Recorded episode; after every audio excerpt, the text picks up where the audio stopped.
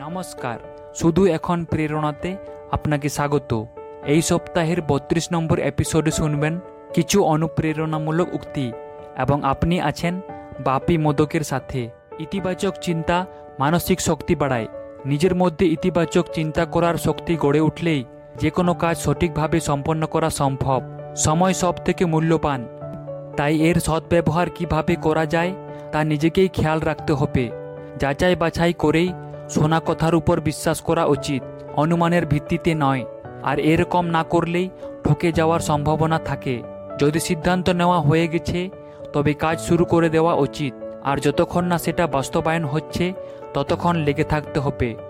সমাধান খোঁজার জন্য যদি ভুল তথ্যের উপর নির্ভর থাকা হয়, তাহলে যতই চেষ্টা আর পরিশ্রম করা হোক না কেন, সমাধান বেরোবে না। অনেক বড় বড় কাজ সম্পন্ন করা সম্ভব। যদি জীবন বড় না ছোট এদিকে না তাকিয়ে কর্ম করতে থাকা হয়। অন্য ব্যক্তিকে নিয়ন্ত্রণে আনা সম্ভব নয়, এটা ঠিক কথা, কিন্তু নিজেকে নিজের নিয়ন্ত্রণে রাখা সম্ভব। এক ব্যক্তি তার নিজের আত্মশক্তি যখন থেকে ক্ষীণ করে ফেলবে, তখন থেকেই সেই পথভ্রষ্ট হতে থাকবে।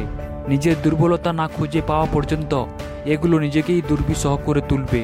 তাই নিজের ভিতরে বিদ্যমান থাকা দুর্বলতাগুলো চিহ্নিত করা অত্যন্ত জরুরি। যদি শুধু সফল হওয়ার জন্য স্বপ্ন দেখা হয় তবে তার জন্য লক্ষ্য নির্ধারিত করে কোনো লাভ হবে না। লাভ তখন হবে যদি রুচি অনুসারে কাজ করা হয়। শেষ অবধি শোনার জন্য অসংখ্য ধন্যবাদ। আবার দেখা হবে আগামী সপ্তাহে। ততক্ষণ কনফিডেন্ট থাকুন মোটিভেটেড থাকুন।